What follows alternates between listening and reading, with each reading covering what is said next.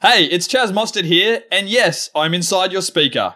I'm in here because I have a special message for you from Clayton in Melbourne. If you're a club, state, or national racer on the circuit or on the dirt in Speedway or rallying, you can now tap into the know how of Walkinshaw Racing Services, and you don't need a supercar to get in the door. The same expertise that's won multiple Bathurst 1000s and V8 Supercar Championships is now available for you to call upon. From bonnet to bumper, WRS can help you with engines, design, paint, machining, fabrication, and so much more for all sorts of makes, models, and categories. Have a chat with Walkinshaw Racing Services and tell them what matters to you. Call now on 1300 W Racing or email services at walkinshawracing.com.au.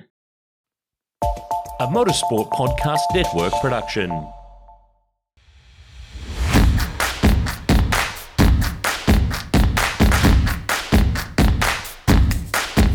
Hello and welcome to the Castrol Motorsport News Podcast. I'm your host, Andrew Van Leeuwen, and here's what's making news this week.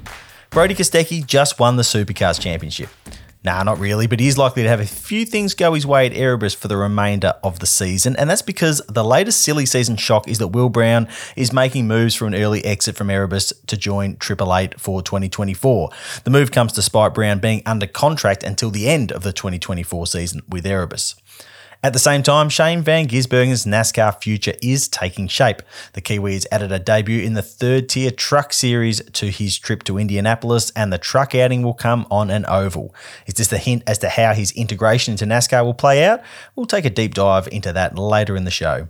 Premier Racing has a new team manager, or at least it will from the Sandown 500 onwards. That's when Stephen Robinson will take over the role vacated by Matty Cook after Darwin. Robinson joins Premier after stints with Triple Eight, Porsche, and most recently Grove Racing. Barry Ryan has issued a formal apology for his sweary outburst in Sydney. In an open letter to fans, he said it was uncalled for and promised to be more careful with his language in the future. He also slammed online bullies following a wave of hate mail directed at Erebus and Will Brown. And I'm certainly not suggesting he would retract any of that in the wake of the Triple Eight news. So, um, yeah. Jess Bala has been named as the new managing director of General Motors for Australia and New Zealand. She will replace Marc Ebolo on September 1. And Tim Slade is set to make a comeback in TCR Australia for a somewhat unusual reason. He will race the Lynk & Co that is usually campaigned by Tom Oliphant because Tom will be in the UK getting hitched to his fiancee Jen. Slade made a cameo at Bathurst in a Honda TCR car last year.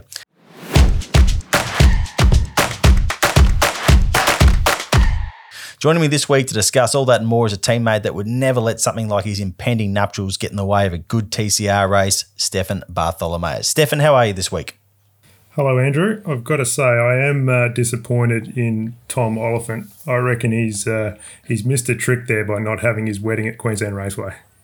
Oh, Quinny would love that. What a what an opportunity to show off the uh, all the new facilities there for what I think would be a fairly uh, well funded affair. Let's put it that way for the uh, yeah for that wedding. Maybe Tom's not heard about uh, how good Quinny's made the toilets. That's a that is a good. Well, yeah, he's been in there scrubbing them. I'm sure he would have given him an extra an extra spray with that little you know those funny little bottles with the curved neck that goes under the rim. He could have got in there with a bit of that. I reckon for a, we for we do all have to clean the toilet, Andrew. Well, look, that's a fairly silly start to a silly pod. Uh, it is the season to be silly, and uh, this latest move is about as silly as it gets. Uh, it's been in the works for a couple of weeks now. I seem to remember you actually flagging this on the pod a week or so back, um, and that being the chat that Willie B was the number one target for Triple Eight for next season. Uh, now, the idea that a contract release would actually be granted seemed a little far fetched at that point, given there is very clearly little in the way of love lost between Erebus boss Barry Ryan and Triple Eight. But here we are with a deal between Brown and Triple Eight understood to be in its very final stages of being agreed upon. How has it happened? It appears that the key figure in all of this is Erebus majority owner Betty Klimenko, who has effectively granted Brown's wish to part ways with the team a year early. Stefan, I just can't imagine Barry Ryan is all that impressed with how this has gone down. Um, and, you know, have we sort of seen Brody Kostecki guarantee himself that if an Erebus driver wins the title this year, it's going to be him?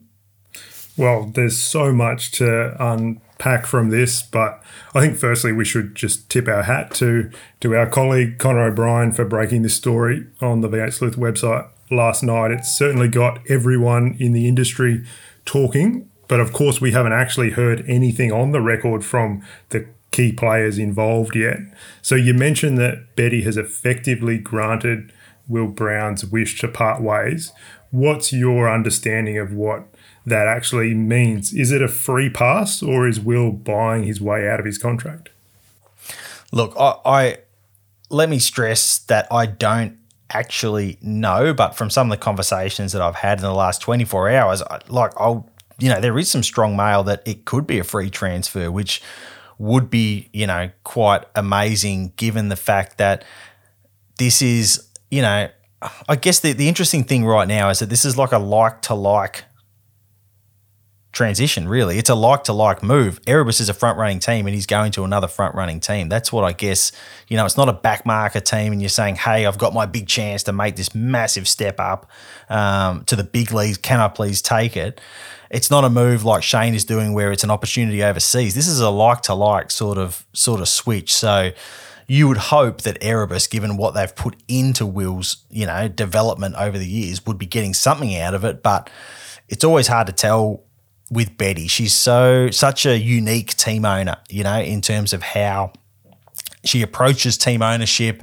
Um, she's always sort of had that, you know, she's like the mother of the team. She loves the team. She wants the best for everyone within the team. So it's kind of not out of the realms of possibility that she's just gone, yeah, you can just go if that's what you want to do. I don't know. It's a, but that would be a great shame for that team.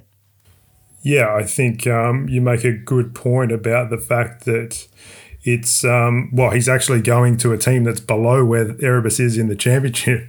Um, if you mm. look at it that way, but at the same time, there's there's 20 years of reasons why Triple Eight is the premier team. I can well understand why Will would want to go there, but um, just going back to to the release, like uh, each situation's different, but Betty does have a bit of form here. Like we've seen some star drivers walk away from that team during contracts, whether it was Will Davison back in 2015, David Reynolds a couple of years ago. Her attitude does always seem to have been if you don't want to be here, we're not going to force you into staying, which it's certainly an admirable approach. And I don't think many teams would be that gracious about it, especially in the situation you describe. Well, let's hold fire on how gracious everybody will be uh, about this, you know, if and when it does go ahead. I'm pretty sure there'll be a few people in the team that won't be all that happy with this playing out. And I feel like there's a pretty strong argument that that's fair enough. I mean, you know, Erebus promised Will a full time ride for 2021 back in 2019. He'd been on the books for a couple of years by then already. You know, they committed to running a third car if they needed to in 2021. You know, and, and Barry has been so fiercely defensive of his boys over the past two and a bit seasons. You know, it was Barry that was there swearing the house down on TV, you know, when when Will was bullied by Shane and the Evil Empire, you know, as recently as as Sydney. So I think there is actually a case to be made for them to feel a little bit jilted by this. I mean, you know, Will is seen as a cheeky little character. Is this a little bit too cheeky, Stefan, do you think? Oh, that's a hard one. I mean, yeah, in some ways, the whole sport owes a debt of gratitude to Erebus because of the way they've invested in bringing young drivers through. Like, yes, Will and Brody at the moment, and before that, Anton. Like, these guys, none of them may be in the main game right now if it wasn't for Erebus and how they've gone about driver selection. But at the same time, it's it's a cutthroat business. Like, I don't think you can blame any driver for wanting to advance their own career as long as they go about these negotiations in the right way. Like, sometimes drivers just have to be a bit selfish. And yeah, we're seeing Shane Van Gisbergen right now. He sees a better opportunity somewhere else. He's walking out of a contract as well. Triple Eight have been amazing to him. He was a zero time champion when he arrived there, but yeah, if, if the driver wants to go and do something else, then yeah, it's just part of the business. I think the situation is slightly different in that he's not going to a different team. And Jamie Whincup literally said that, you know, on Friday at Sydney Motorsport Park that, you know, that's why there is there, there, there, there was the openness to discuss Shane doing something else because he wasn't just heading down pit lane somewhere else. So this is obviously given all the, the very recent history between Erebus and Triple Eight um, that obviously all feeds to this um, being a fairly sort of explosive uh, move. If we park all that to one side, park the Erebus politics of the whole situation to one side, and look at this just as a signing for Triple Eight, is it a good one? Do you think? Oh, when you look at the season that Will Brown has put together this year, for sure, it's it's a good signing. I mean, he's been getting the results on the track, and he's got a really marketable personality that ticks those boxes for the sponsors as well, which I'm sure is a factor. Is he a like for like replacement with Shane Van Gisbergen? No, but you know, there's not another Shane on this planet at the moment, is there? No, there's definitely no. I, I do feel there is an element of Will making hay while the sun is shining, which is fair enough to go back to the previous point. You know, th- this is the year where he's really stood up and taken the fight to Brody when some, mostly you, Stefan, didn't think that he would. I know he got that race win in 2021, but to me, there's still been there's still been this sort of kind of question mark over whether he's a very good race car driver or a great race car driver, and this is the first year where he's actually really looked like the latter. So I guess if he can turn that into an A grader drive, then that's a smart, even if it's ruthless, I guess. Yeah, I think that's fair. And and look, like Will Brown going up against Brock Feeney, who is now really established at Eight, that's going to be a big challenge for Will. But there's every chance that the environment at Triple Eight, the processes, the depth of personnel, like that stuff has the potential to lift Will to another level as well. So, yeah, as you said at the top, the next question really is how this current season plays out from here and whether Erebus can park these behind the scenes happenings and, and go and win a championship with either of these drivers. Just imagine Erebus finally winning a championship and the number one heads off somewhere else. Not just somewhere else, but heads off to Triple Eight the next season. I'm not sure that would go down all that well. Anyway, uh, we didn't get much time to discuss this last week, Stefan, as it was a pretty packed show, but the Enduro field is officially set. That's off the back of Blanchard Racing Team announcing the lineups for both its main entry and its wildcard for Sandown and Bathurst. Now, Tim Blanchard was listed as the partner for Aaron Love in the BRT wildcard entry when it was presented to and approved by the Supercars Commission, but Blanchard has since promoted himself to the main car alongside Todd Hazelwood and turned the wildcard car into a West Aussie All Stars entry with Love and Jake Kostecki. Now, it turns out that a wildcard application does need drivers attached to it, and that's why Blanchy was on that list, given he wasn't entirely sure how the lineup was going to play out. He just sort of put himself in there as a placeholder. Kostecki, of course, was axed by Tickford at the end of last season after getting involved in a bit of a blue with Scotty Pye at the Supercars Gala on the Monday night following the Adelaide 500. Stefan, how important is this wildcard effort if Jake genuinely wants to rebuild his career as a supercars driver? Oh, very important. Clearly, I mean, he, he wants to be full time in supercars again, but even if he can bring some funding to a team, he's going to need to show that he can do a solid job at Bathurst. And like last year, that tradie car was in the thick of a bit too much action at Mount Panorama. So, yeah, it's all sort of ahead of him in terms of how he goes there. But I've got to say, like, no one can accuse Jake of being vanilla. Some of his quotes around coming back for the wild card, lamenting the politics in the sport and saying he wants to show up the grid fillers. Well, he's not taking a uh, softly, softly sort of approach to uh, coming back after what happened at the end of last year. No, he's definitely not. And, you know, we've talked, it's obviously been a, a focus recently, the importance of having some characters and some personalities in our sport. So it is definitely fun to see him getting a bit fired up about a few of those things. The only real question mark over the Enduros now is the exact pairings at Grove Racing, although from what I've heard, it will almost certainly be Reynolds and Tander and Matt Payne and Kevin Estre. Stefan, is there a pairing or two in the entire Enduro field that's that's got you a bit excited for the long distance season? Well, there's always a lot of interesting pairings, and especially this year with that variable of Gen 3 and how even the experienced co drivers adapt to these new cars. But if I had to pick one, I'd say I'm most looking forward to seeing how Richie Stanaway goes in, in the 97 car. It'll be the first time we've seen him co driving a top car in six years now. And the fact he's been overlooked for the full time drive at Triple Eight, arguably that makes it a little more intriguing as to just how good he's going to go. Like, I'm kind of hoping we see him going door to door with Jamie Whincup at some point. I think that'd be uh, pretty fun. I think from memory, I wasn't paying the closest of attention to the GT stuff in uh, in Sydney, but there was a little bit of that in GT cars at some point um, going on at that meeting. I think the the Reynolds Tander pairing is a that, that's a pretty strong pairing. Uh, if you look at that, obviously we don't quite know where the Mustang is going to be uh, when we get to Bathurst, but that's a pretty strong pairing. The the Stanaway definitely that's pretty fascinating.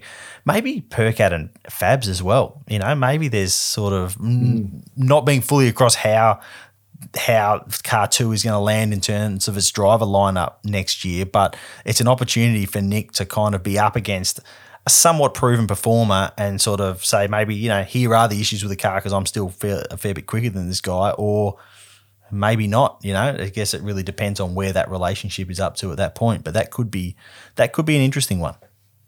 Yeah, especially if uh, it's not clear what they're doing for 2024 by the time we get to Bathurst. Surely they, they will sort that out before then, though. Surely everyone will know the landscape. We will see. Every lap in under a minute means every second matters. Bosch Power Tools Perth Super Sprint, May 17 to 19. Book now at Ticketek. Supercars, unforgettable.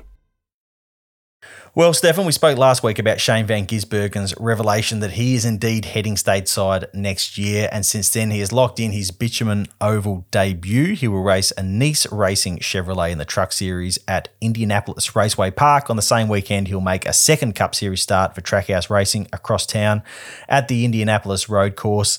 That paints the picture of what we could see SVG's program look like next year as he works his way into the NASCAR system. To learn a bit more about how Van Gisbergen's transition is likely to play out, I had a chat with one of Motorsport Network's NASCAR experts, Nick de Groot. So, firstly, uh, Nick, as someone who I know follows supercars closely, how excited are you to have SVG headed over to your part of the world? Man, it is. It's really exciting. I uh, I've been watching supercars for good 12, 13 years now, and I was there when Ambrose got his first Cup win at Watkins Glen, and it was electric. I mean, the fans were eating it up. I was eating it up. And to see these guys, especially a talent like Shane Van Gisbergen, come over to NASCAR and do what he's already done and with plans to do even more is just so exciting. And honestly, I think supercars and NASCAR, they're, they're kindred, kindred spirits in a way. And the two series really complement each other. And you've seen that. Ambrose, he came over and won, and now we have Shane that's come over and already won. And I, I'm really excited to see what else he can do. It's, it's really great to have him. Is that excitement sort of shared throughout the NASCAR land, throughout the NASCAR paddock? You know, the reception to that debut win for Shane seemed pretty cool. The Cup Series regulars sort of took it on the chin quite well that he came over and beat him first time out. Yeah, most of them did. um, um, yeah.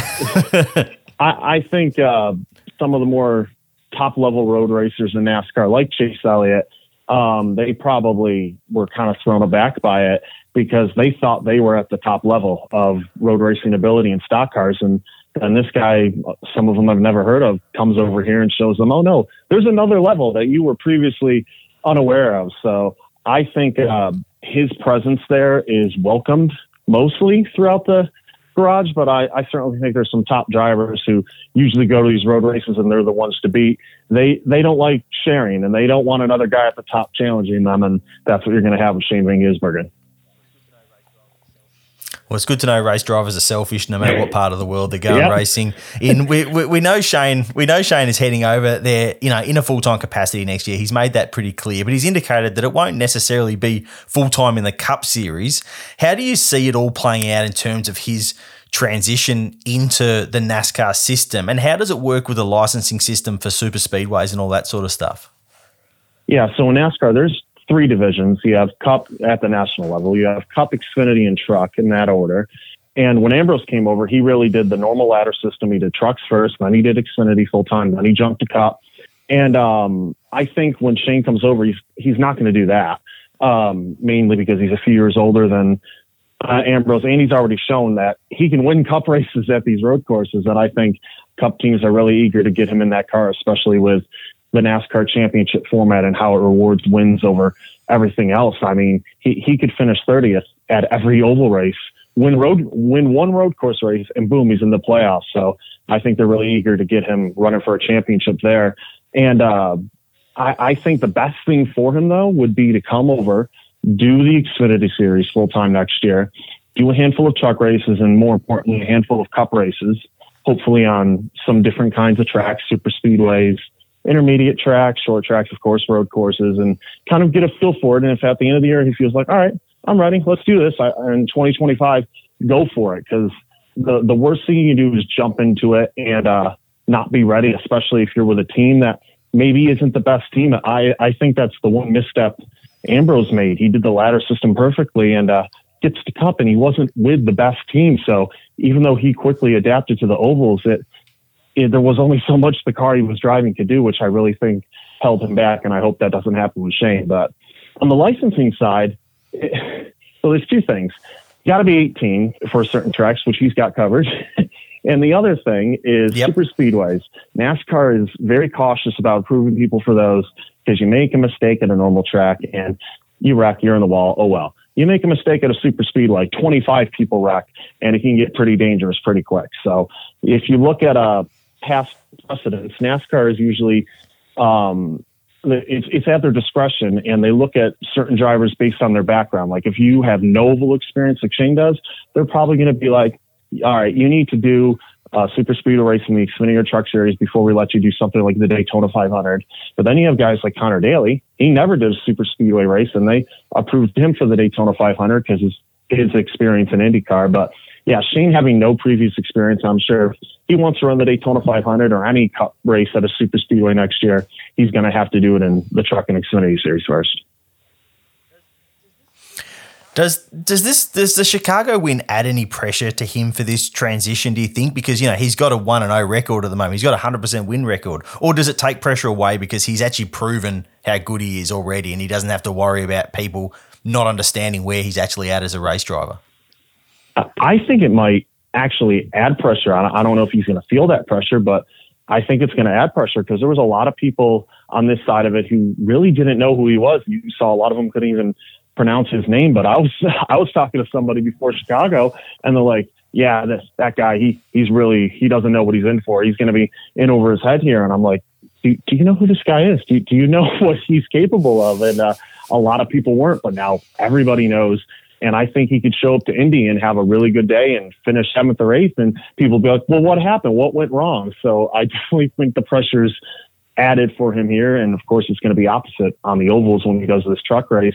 They're just going to be like, honestly, a top twenty in that truck race. I think people would be surprised with and impressed with.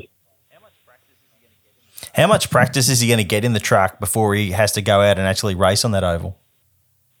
Yeah. So after the pandemic, NASCAR really cut down on track time, and he's only going to get 15 to 20 minutes of practice, and then he's got to jump right into qualifying, which is single truck qualifying, um, one uh, single truck qualifying, two laps, and that's it. And then you're racing a few hours later, and uh, it's one heck of a race for them to be sticking him into. I'll tell you that one because this is the truck series. This is has a lot of young drivers in it. Uh, at a short track where there's a lot of contact, not a lot of room, and beyond that, this is actually the first race of the championship playoffs for the truck series. So these guys are officially racing for a title now. And if they see a guy in a truck that they don't recognize, they're not going to care who he is. They're going to move him. And most of the time, there's no repercussions unless you straight up right hook somebody in a wall. It's anything else goes in NASCAR.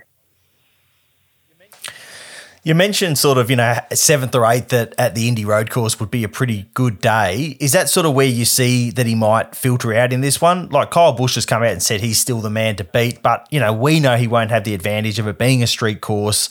And I guess it's probably a bit easy to be used up on a road course like like there at Indy as well. So he might feel a bit more heat on his rear bumper. Do you sort of see like anywhere in the top 10 would still be a pretty good second outing for, for Shane? Uh, absolutely, but it, I think if it goes green, he will and he will have the pace. I think to be able to actually go out and win again if it's a green race. But thing is, it's usually not a green race. Uh, one thing he has going for him is the fact that NASCAR recently got rid of stage breaks. So NASCAR races they have stages where stage one and stage two they award a handful of points to the top ten runners, and then they throw caution and they restart and they go after it. And they've eliminated that where they're still going to award the points, but they're not going to throw the caution. They're going to let the natural flow of the race happen. So you're not going to have all those crazy restarts unless something actually happens on track. And they've moved the restart zone. So hopefully you don't get the whole bumper tag thing going off to turn one like we saw at Indy last year or COTA earlier this year, where at that point it doesn't matter how fast you are. You're leading. There's going to be a guy six rows back pushing the entire row off into the corner, and everybody's going to be wrecking. So if it's a green race, I think he can win. If there's a bunch of restarts and he survives, I think he can get a top 10. What about Brody Kostecki? Are people a bit more, people over there a bit more uh, sort of wary of a supercars driver coming over now than they might have been with, with Shane coming over? Do you think he could be in the mix as well for his debut?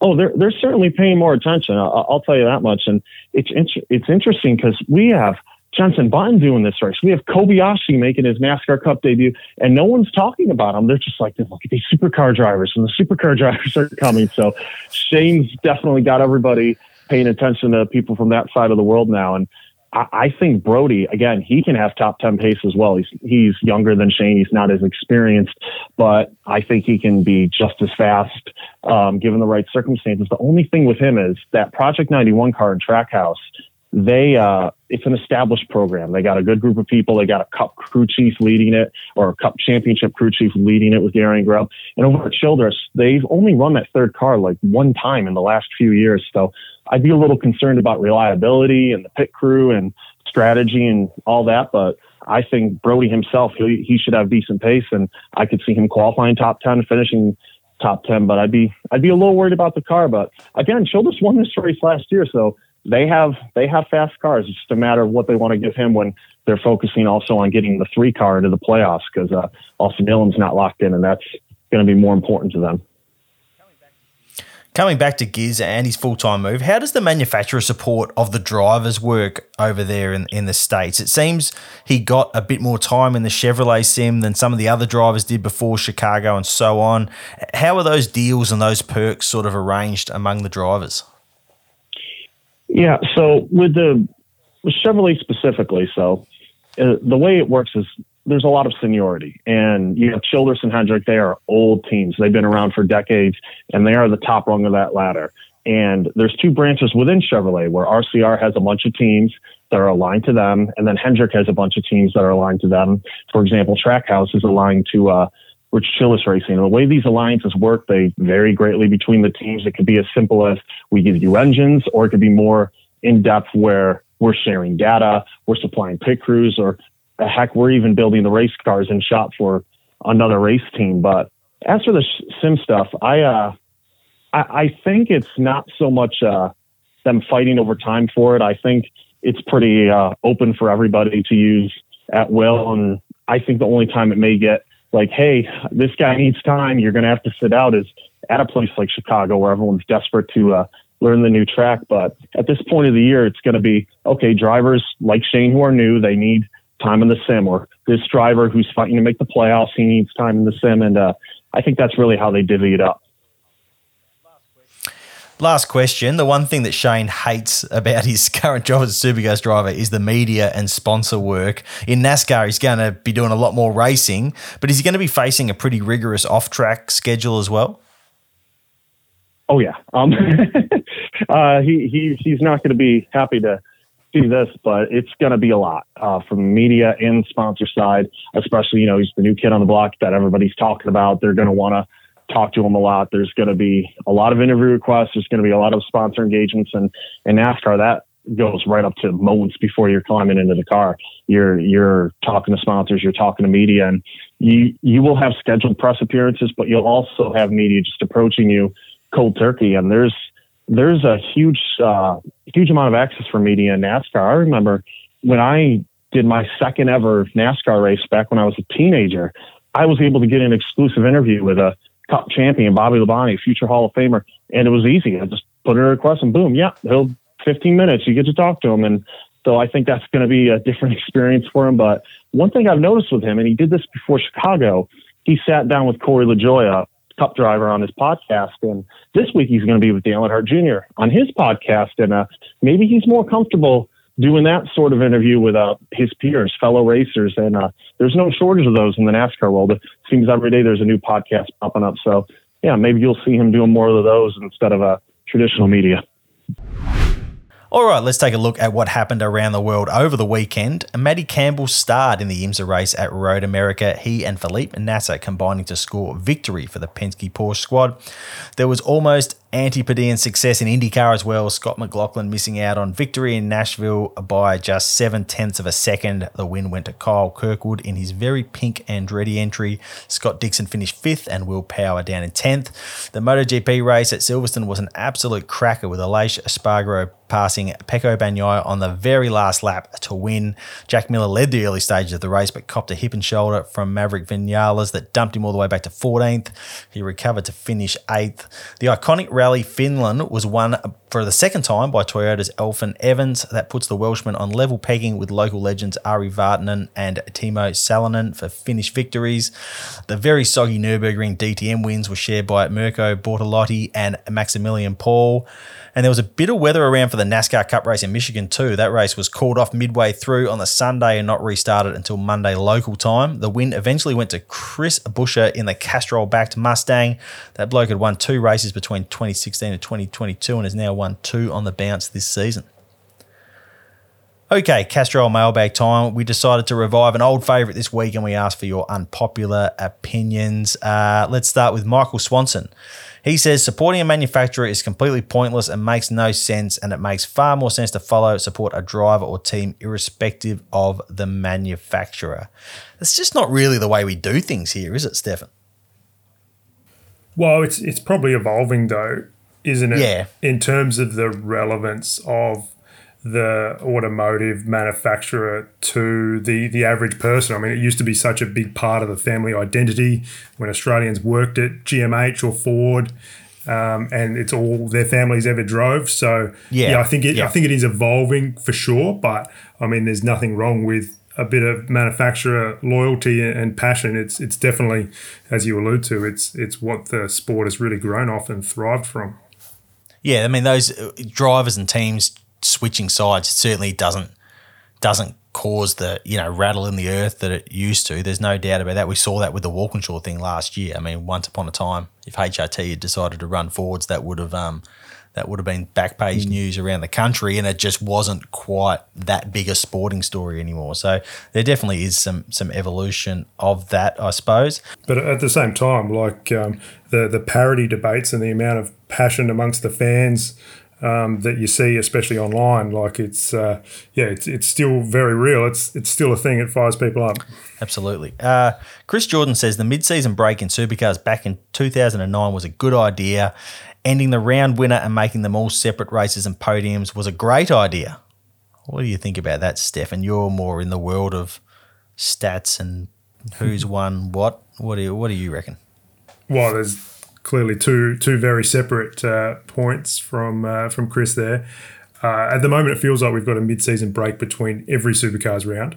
So, um, well, let's just park that one. And the round winners, yeah, I'm quite torn on it. I think whenever there's three race rounds, it does kind of feel like there needs to be some sort of conclusion, some sort of round winner, and uh, obviously Triple Eight thinks there thinks there is. But um, yeah, I'm- I'm not uh, hugely passionate either way on this one. Chris Pace says that supercars qualifying is now more interesting than the race. Uh, welcome to motor racing, Chris. That's pretty much the truth for any uh, racing series in the world, I guess. You know, like for most categories, qualifying is better because, again, not the first time I've brought this up.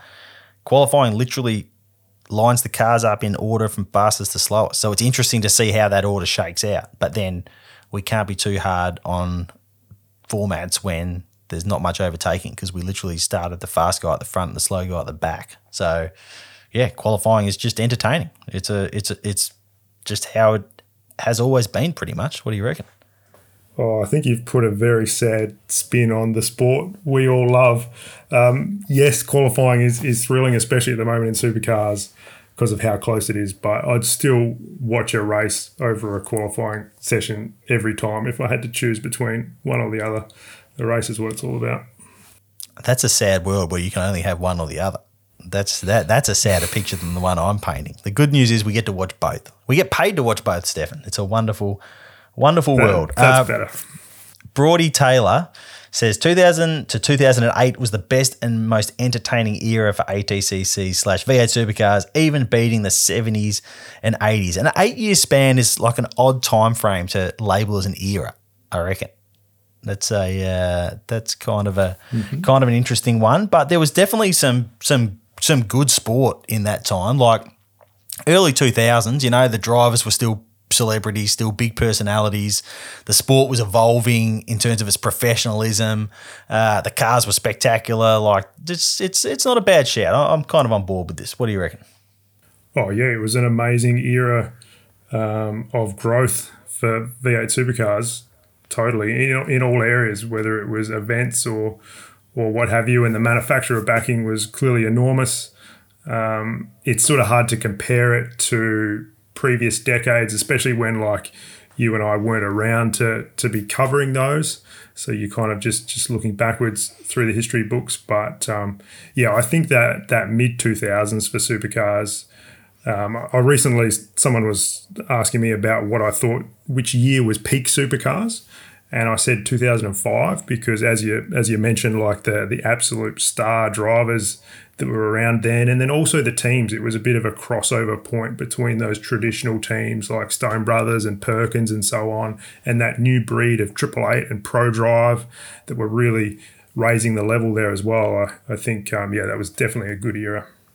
No, definitely. Yeah, 05, 06 was a great championship, amazing conclusion as well. Like, uh, yeah, no, it was definitely a good time. On a similar theme, Richie Churnside says the Group A era was still the best cars and teams this country has ever seen. I don't know about that one, Richie. I don't know. I, I don't know. I can't quite get behind that. What about you, Stefan? You got any love for Richie there? Well, again, I wasn't around for it, so I'm sort of piecing together the fragments of ancient pottery and sort of building the picture from there. But some of those early Group A years, particularly sort of 86, 87, they looked amazing in terms of the variety of the machinery that was competitive and the ability for world class teams to come out and, and do Bathurst. Obviously, 87 was the World Championship round, but um, it's definitely harder to mount an argument that those later seasons that were utterly dominated by one car, whether it was a Sierra or a Nissan GTR, it's um, yeah, it's harder to say those were the glory years. Luke Taylor says progressive grids are way better than having three qualifying sessions per round. I'm guessing Luke isn't on board with um, Chris Pace's take on qualifying. Then, if he would rather just have one qualifying session and see the grids uh, change with the race results, um, I don't like that, Luke. I think having the three qualifying sessions is one of the good things about the format. You know, one of the best things about the format we got.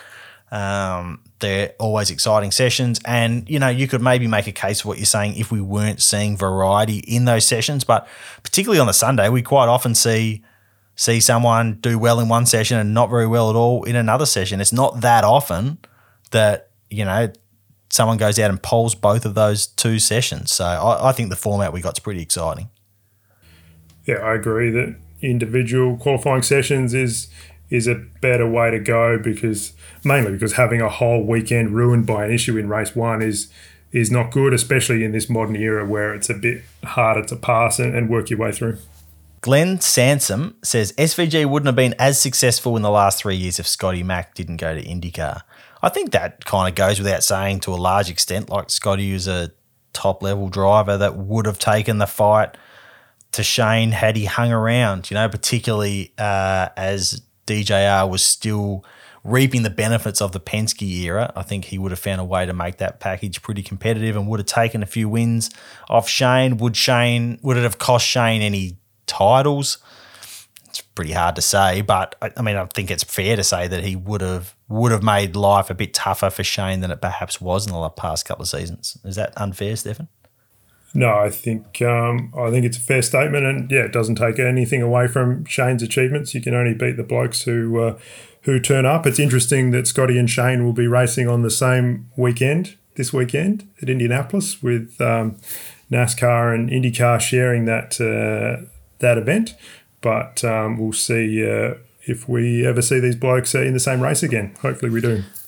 Well, I'm sure Scotty will take peace with the fact that if someone tries to park too close to him, he can just climb out the top of his race car now and doesn't have to worry about whether the door opens or not. Uh, Michael Clements says F1 should be reverse championship order grid for the main race on Sundays, use the one day qualifying and sprint race format so that there is still action on Saturdays, I've just that's like hurting my brain even trying to think about that. I just still don't get this sprint race thing. I don't get it in MotoGP, and I really don't get what it's doing in F1 either, to be honest. But um, reverse championship order would definitely make for some pretty spicy sandbagging at some point. I reckon you'd have to time your run just right. What do you think, Stefan? Well, I think sprint races on Saturdays is just about more content and more eyeballs and and bigger TV checks. Um, but in terms of the reverse grid element, which is probably the more controversial call here, I'm not against reverse grids, especially in supercars, but I think it would be a really cheap and, and tacky look for the top division of the sport to uh, to go that far down the showbiz path. Sarah Rollings says it's a big one. Bathurst isn't the best track in the world or in our series. I feel like Sarah, with this unpopular opinion, you kind of need to follow that up with what you think is the best track in the world or in our series. I guess in the world, Bathurst, yeah, it's it's that, that that's a fairly uh, you could make a robust argument about the fact there's better tracks in the world, better tracks in supercars. I'd like to sort of know what would be considered a better track. What, any clues what it could be, Stefan?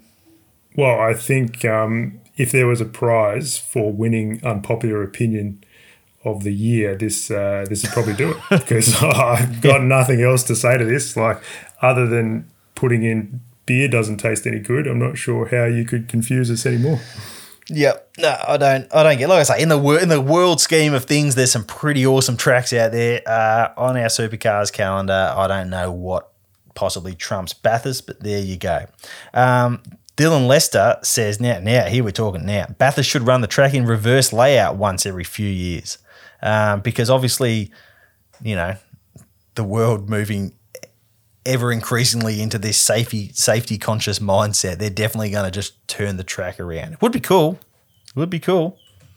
Yeah, it'd, it'd be amazing. And obviously, they've run hill climbs and things up the mountain the wrong way before. But I'd love to see a team do this just even just for filming, not even necessarily a race speed, but just to create a sort of viral video content piece you know, maybe even run some sort of wacky reverse livery on the car as well, and just yeah, drive the car around the track the wrong way.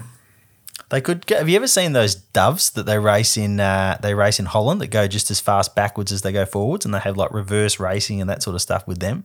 That oh, I a, uh, may have. Se- I think I have seen a clip of this. You had me yeah. clean bowled there for a moment, but no, I'm with you. Nah, they could get those things going. That could be a good Bathurst support race, I reckon. That would be quite interesting.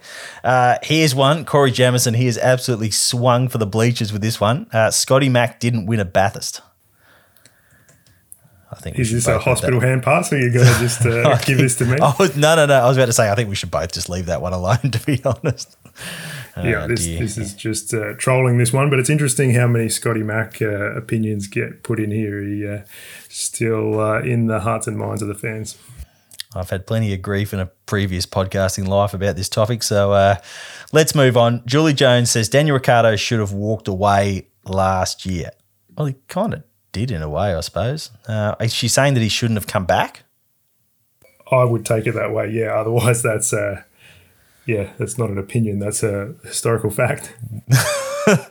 um, yeah, I, I, mean, uh, no, I think he's like, I think he's done great coming back in the way that he's done, and he's taken it to Yuki, and I think he's certainly given himself the best shot at a career revival. So it's been a really good decision. So I don't know why he would just not do that, and he seems to be enjoying it, which is the most important thing. Apart from the car obviously not working too well last race, but in general, he seems to be embracing the fact that he's back in the sport yeah, well, regardless of how he actually goes and, and what happens from here, I love the fact that he's effectively put his reputation on the line again and and gone back into it. Like he could have easily had the the the easy life being the celebrity, but uh, he's still a racing car driver at heart and he's uh, having a crack.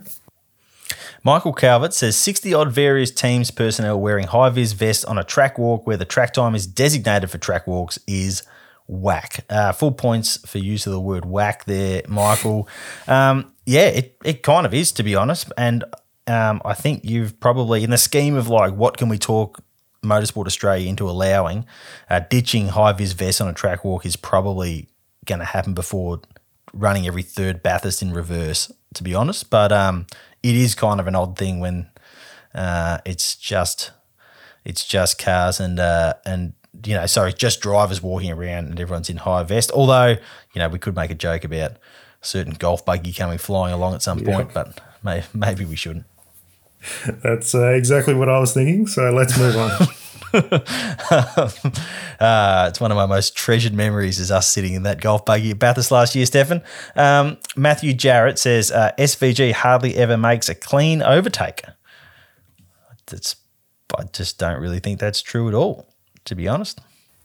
Yeah, that's uh, that's very unfair. It uh, it feels like Shane's made more overtakes than the rest of the field put together in the last few years. So, uh, of course, a couple are going to have a bit of contact, but um, I don't reckon it's um, unfair to say that he's got the best racecraft of anyone in the history of the category. Yep, I'd be totally on. That would be a very popular opinion in my book, Stefan. Uh, Joel Fowler it says if Whincup was truly the goat, he would have left supercars and gone on to a bigger series. Well, this is kind of like a chicken and the egg thing because it's hard to become the goat in supercars if you aren't racing in supercars. Like you've kind of got to be there to win your seven championships to uh, become the goat. So it's sort of it's one of those things that you just never really know, right?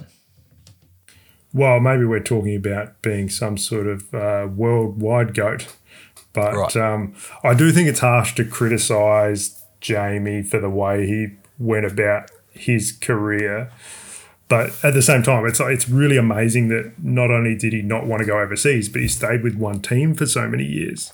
Yeah. Like it, it definitely would have been fun to see him have a crack at some other things, but I guess you know that determination he had to just keep getting better and better and grinding away every year at what he was doing with with the same group. That's uh, a key part of why he was so good. Ryan Campbell says uh, that the shifter paddles debate was blown out of proportion. If the most entertaining thing in your broadcast is the driver pulling on a lever, the series has much bigger problems than the shift mechanism. Nah, you're wrong, Ryan. You're just wrong. It was incredibly important, and we got the right result, and the series is much better for it. It's funny how this feels like it was years ago now that all this stuff went down, but um, it's it's so much more than the lever. I think that's the key point. Like it's Yeah. the whole heel and toe driving style. Because if you go to paddles, you're in auto blip mode, and you're, you're probably talking about left foot braking and stuff as well. So yeah, let's not simplify it too much and just say it's it's lever versus paddle. It was the whole art of driving the cars that was really on the line. Absolutely. Uh, and to finish up, Andy Anderson says double file restarts are 10 times better than single file leader jump out restarts. I reckon that it would be interesting to see some double file restarts in supercars. What do you reckon? Well, supercars have played with this before, um, about 10 years back, and my memory says there was a bit too much carnage, but I'd probably have to look back at whether that was actually the case or it's just the memorable parts that were, were chaotic. But um, certainly, let's let's revisit this after uh, watching the NASCAR race this weekend because the double file restarts tend to really uh, create a silly amount of carnage over there. Alrighty, let's hand out some Castrol stars of the week. Uh, Stefan, you're up first this week. Lick that Castrol star and send it, big fella. Well, I am going with Scott McLaughlin this week. I know he didn't win the IndyCar race in Nashville, but his pole lap was amazing and he had to work really hard for that second place finish in hot and tough conditions there in the race. I just think it's easy to take for granted what an amazing job he's doing over there in those cars. And uh, yeah, he he gets my star of the week. It's a good job to take the edge off that vicious attack on uh, whether he's actually won a Bathurst 1000 or not. Uh, I'm going to give my Castrol star to Max Verstappen this week, not because he's a card carrying, stroopwafel eating Dutchman like myself, but because of his comments about how it would be a shame if F1 went down the NASCAR path and basically didn't race in the rain anymore. Slightly misguided comments, of course, given NASCAR does now race in the rain, at least sometimes, but his thoughts that bad visibility in the wet is just a thing that needs to be accepted. I can definitely get on board with that. So you get a big old Castrol star, Maxi boy. Well, that's it for this week. Remember to like, subscribe, and review our work wherever you listen to your podcast. And we'll be back next week with more Castrol Motorsport news.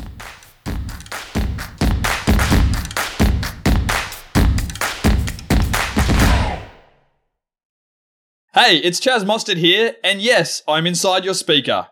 I'm in here because I have a special message for you from Clayton in Melbourne. If you're a club, state, or national racer on the circuit or on the dirt in Speedway or rallying, you can now tap into the know how of Walkinshaw Racing Services, and you don't need a supercar to get in the door.